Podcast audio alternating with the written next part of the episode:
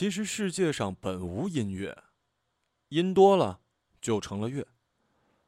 小时候觉得音乐属于很远的地方，电视上听见的是“边疆泉水清又清”，跟妈妈学黑管吹的是“重回苏联托”，和妈妈夜里潜入单位偷纸和油印机印了歌本，放学后去中学卖给大哥哥大姐姐，五分钱一本，卖的是深深的海洋。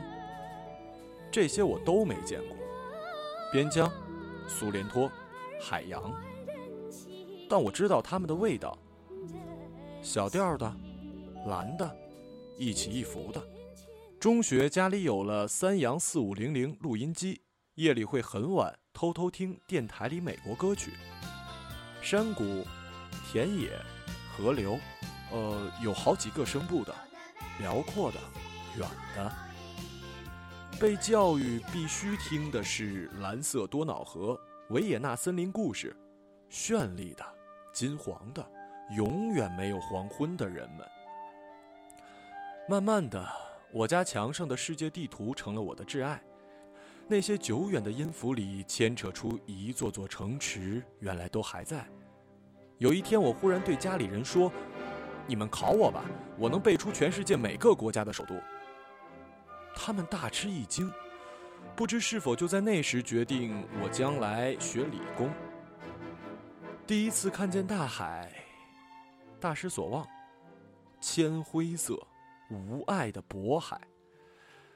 后来看见许许多多的海，包括名字就很音乐的爱琴海，渐渐明白了人们为什么发明了音乐。当你面对一种永恒的节奏，又不知道它从哪里来时，来做什么的时候。你是没办法和它说话的，说话需要回应，而唱歌只需要倾听。还不能回应什么，但可以永远倾听。相互倾听，朝朝朝落，长长长消。那时人们歌唱了，并且全世界每个隔着千山万水的民族，居然唱出了一样的音律，每隔八度一循环的十二平均律。不需要翻译，相互心领神会，所有乐器都可以在同一个调上合奏。不论是来自中国的仙鹤腿鼓，还是来自德国的秃鹰翅膀。长大了，不能纵横四海，也要浪迹天涯，必须独自开车走遍世界。某年某日，开车穿过延绵的隧道，冲出阿尔卑斯山，从因斯布鲁克开往萨尔斯堡飞驰。路中间开满鲜花的隔离带，阳光透析的森林，有着乐谱般格栅的小房子，古早如梭。伊斯坦堡弦乐缭绕，我不去粮食街九号，我不要去看莫扎特的小屋，我坐在广场听悠长的阳光拉琴，仿佛回到什么地方，什么时光。再向东开。一个个距维也纳多少公里的路牌，如老情人归来时钟滴答。我猛烈建议大家，第一次去梦回之地都选择开车。那些路牌上逐渐缩小的里程，是生活的礼物，一层层拆开的包装纸，是和梦中情人做爱前脱下的一件件楚楚衣服。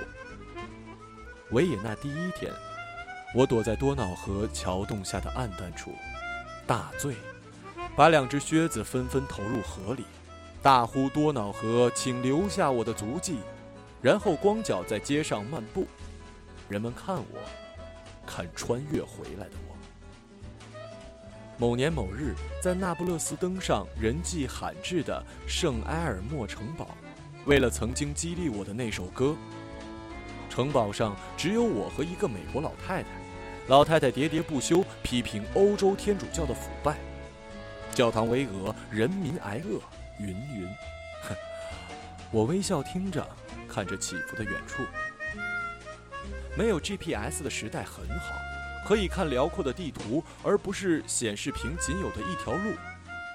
我坐在那不勒斯的黄昏看地图，发现南方有座小城叫 Sorrento，突然心头一紧，想起了。重回苏联托，马上问周围意大利乡亲：“这个是不是拉西哆来咪哆咪咪。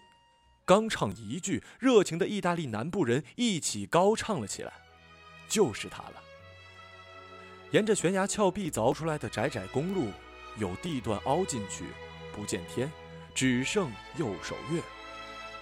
光洒清辉的大海，偶尔突出一个只容两三辆车停的停车点。我停下车，点根烟。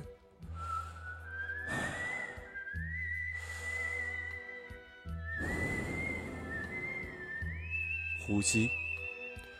夜里来到这座小城，旅馆都满了，睡在车里，看着刺入地中海半岛峭壁上的孤崖苏联托，我想我应该哭泣，于是哭了一会儿。第一首从我指尖奏出的曲子，第一次让我觉得音乐属于我的地方，我找到你了，这里就是远方。某年某日。第一次到洛杉矶，带着琴和行李，沿着一号公路在海边开，看到一条街的名字很好听，拐上去慢慢的开。我不敢相信自己的眼睛，远处一盏黄底蓝字的灯箱，上面写着 “Hotel California”。生活大爷，你对我真好。